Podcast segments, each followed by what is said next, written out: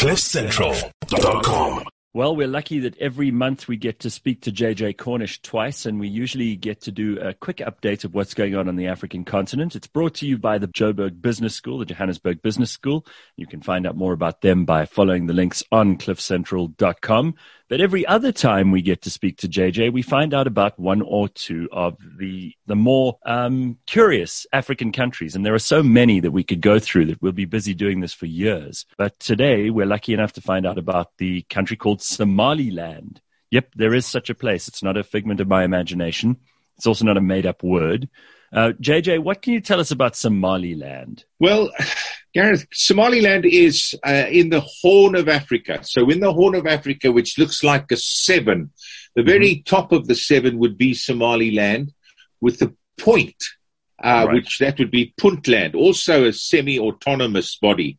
Now, Somaliland was a British colony and it got independence in 1960.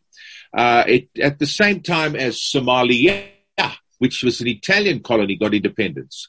Mm-hmm. Now, they were independent and separate for about uh, a few days until they joined into Somalia as part of what was hoped to become the greatest Somalia, which would have been brought in parts of Ethiopia and Kenya. Well, that never happened, and Somalia went from bad to worse, and it finally got this dictator, Siad Barre, who turned on rebels in Somaliland up in the north of the country and used Mogadishu Airport, which is the airport in the capital, Mogadishu. Um, sorry, Hargeisa. I do apologize. Hargeisa, the capital of Somaliland. Right. And used Hargeisa. Mogadishu is the capital of Somalia. Right? Somalia, down yeah. south. So sorry. Uh, so I'm confusing you completely, I trust. But it's all right. Hargeisa, and from Hargeisa, they bombed the city of Hargeisa, the capital so that one stand, stone didn't stand upon another. It was absolutely appalling what they did. In 1991, uh, Somaliland declared independence from Somalia.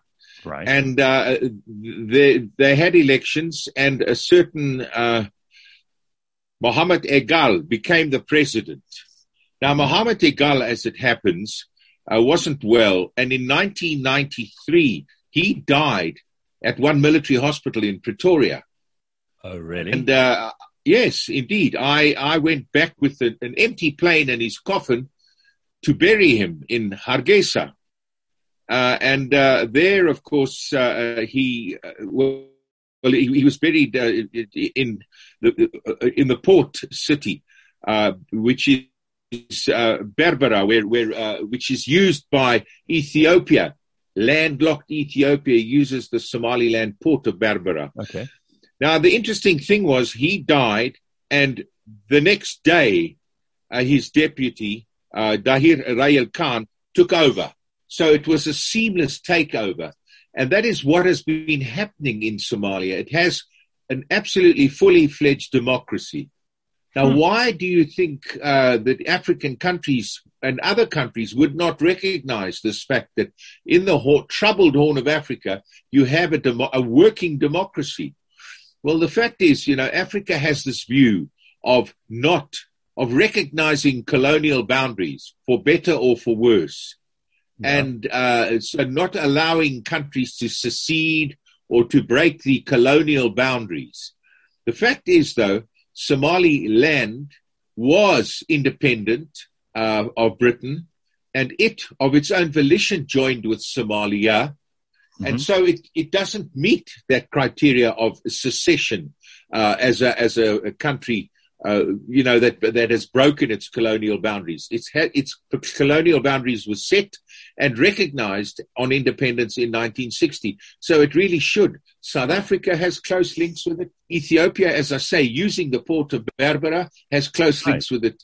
But uh, neither has taken, had the gumption to, to uh, recognize, to tie the diplomatic knot this seems so arbitrary and, and random that, that some countries, you know, as long as they fulfill certain criteria, we recognize and others we don't. I mean, you know, South Sudan declared themselves an independent state and some, somehow they, they're now recognized as a, as a fully fledged country.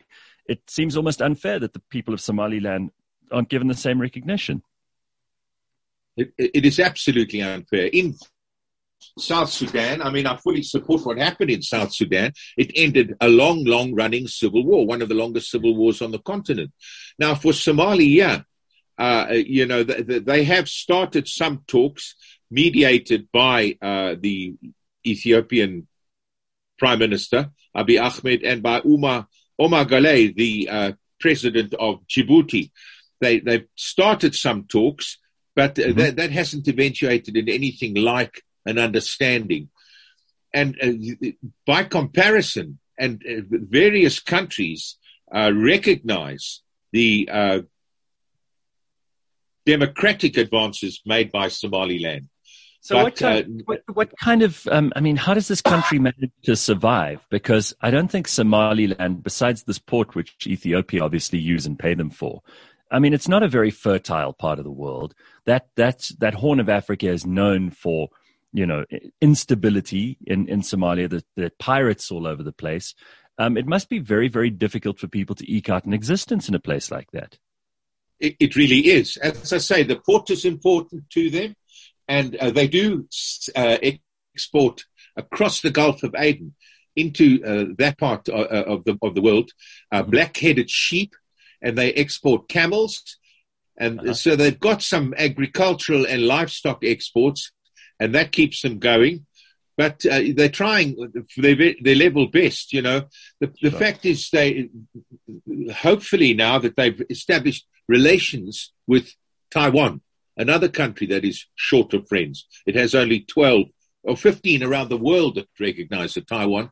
They, right. Somaliland and Taiwan, have now tied the knot, uh, much to the chagrin of the uh, Chinese, of course. Yes. But uh, maybe that will benefit. The only African diplomatic ally that uh, Taiwan has in Africa is in Eswatini, uh, and they play their famous checkbook diplomacy there. Mm-hmm. Perhaps they will do the same with Somaliland. But uh, it, so it's not a country that prospers, but it is a country that struggles on, and as I say, has a fully fledged democracy that works. You know, it seems so so odd to me that you know we deal with little countries like this. There's also Djibouti, which you mentioned just a moment or two ago. Uh, Djibouti, Somalia, Somaliland, Eritrea is in that area too, Ethiopia, and all of these countries kind of struggling for their own survival. The the big player, obviously, there is Ethiopia in that part of the world. Um, the, the the power balance is very much in their favor, right? I'm glad you mentioned Djibouti because why is China so uh, uh, put out by the Taiwanese move on uh, Somaliland? Well, the only foreign military base that China has anywhere on the planet is in Djibouti right next door to Somaliland. So, you know, it's been, it's a very, very significant move that Taiwan has made. And no wonder China is upset. What an interesting place. A, a, proper democracy seems to be run pretty well. It seems to be one of the places that doesn't deserve all the um, the hardship that they keep seeming to to stumble into. But thank you. Now at least I know a little bit about Somaliland, and and the rest of us can start talking about this at the coffee machine when we get back to work, and we'll sound very very smart. Thank you, JJ. You're very welcome. Why don't we become the first country to recognize it, South Africa, with our moral high ground? You know, uh, uh, South Africa has in the past, or ministers have said, I don't know if they've said it on the record, but said to me, that we will be the second country to recognize them. So they're waiting for somebody to take the first brave step. Why don't we do it? I would like, I'd love to see our country be brave for once, but it seems like we also get our marching orders from China a lot of the time. Thanks, JJ. We'll awesome. see you later. CliffCentral.com